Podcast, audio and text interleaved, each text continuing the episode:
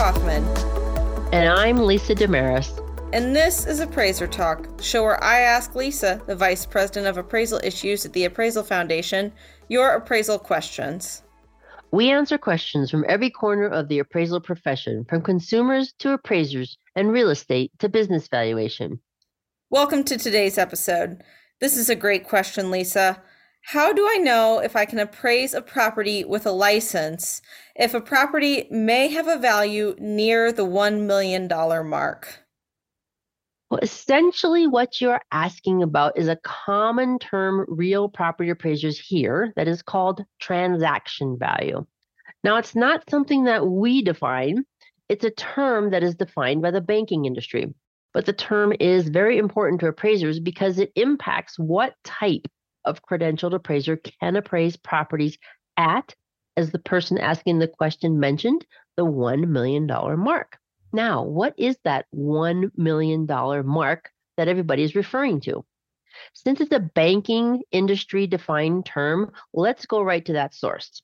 Title 12 of the United States Code, titled Banks and Banking, has the following requirement All federally related transactions having a transaction value of $1 million or more shall require an appraisal prepared by a state certified appraiser. And that term, transaction value, in that context means the amount of a loan or the extension of credit. Looks to me like you were talking about FIRREA, the Financial Institutions Reform, Recovery, and Enforcement Act of 1989, which is the act that gave congressional authority to the foundation to promulgate standards and qualification requirements for appraisers. Yes, uh, FIRREA. Now, FIRREA was created to protect the federal depository insurance funds. That means it's always about a bank's exposure, the risk that they are taking on when money is being lent on a property. In other words, anytime a loan is made, the amount of the loan in part represents the financial risk the bank is taking. Now, from my interpretation, that is why anytime a loan is made on, say, a residential property, the bank is most concerned with the loan amount, and that loan amount is the transaction value. Amy, if we go back to the Title 12 requirement again really quickly, do you want to recite it this time? Sure.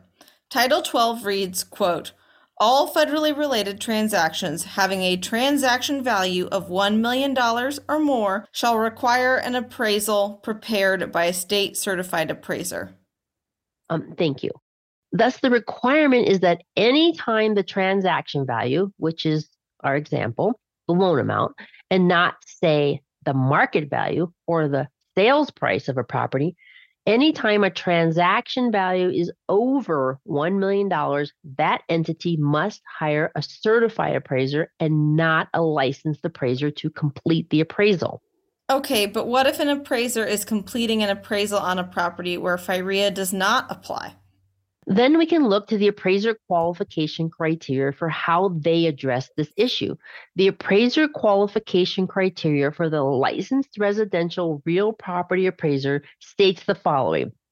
The licensed residential real property appraiser classification applies to the appraisal of non complex one to four residential units having a transaction value less than $1 million and complex one to four residential units having a transaction value less than $400,000.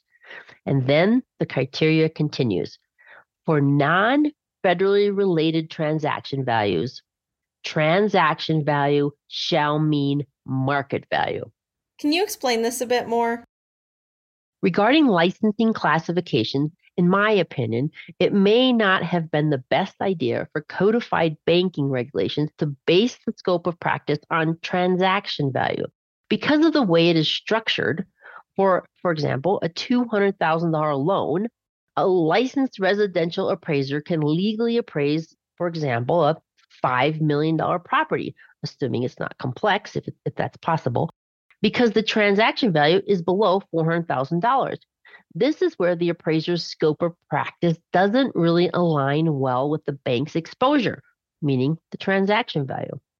Add to that the fact that in 1989, there were a much smaller number of properties with a transaction value of over $1 million. Just a quick side fact the median home price in 1989 was $120,000, and the median mortgage payment was $880 a month. Today, the median home price is just under $500,000, and the median mortgage payment is just over $2,000. So, by putting that random amount of $1 million into a regulation in 1989, what we ended up with was a regulation that really acts much differently today than what was intended when it was enacted. It creates a situation where someone with a licensed credential can appraise basically fewer and fewer properties, even though clearly the licensed appraiser still has the same level of competencies. Though in the end, if we if we look at this from a USPAP perspective, the appraiser can accept any appraisal assignment as long as they are either competent to complete the assignment or they're able to acquire competency by either aligning themselves with a certified appraiser or, or some other methods that, that USPAP allows as well. FIRREA did not choose to address competency, just transaction value. So I hope that puts that $1 million mark into perspective. Thank you so much for joining us today. We hope you'll tune in each week to Appraiser Talk.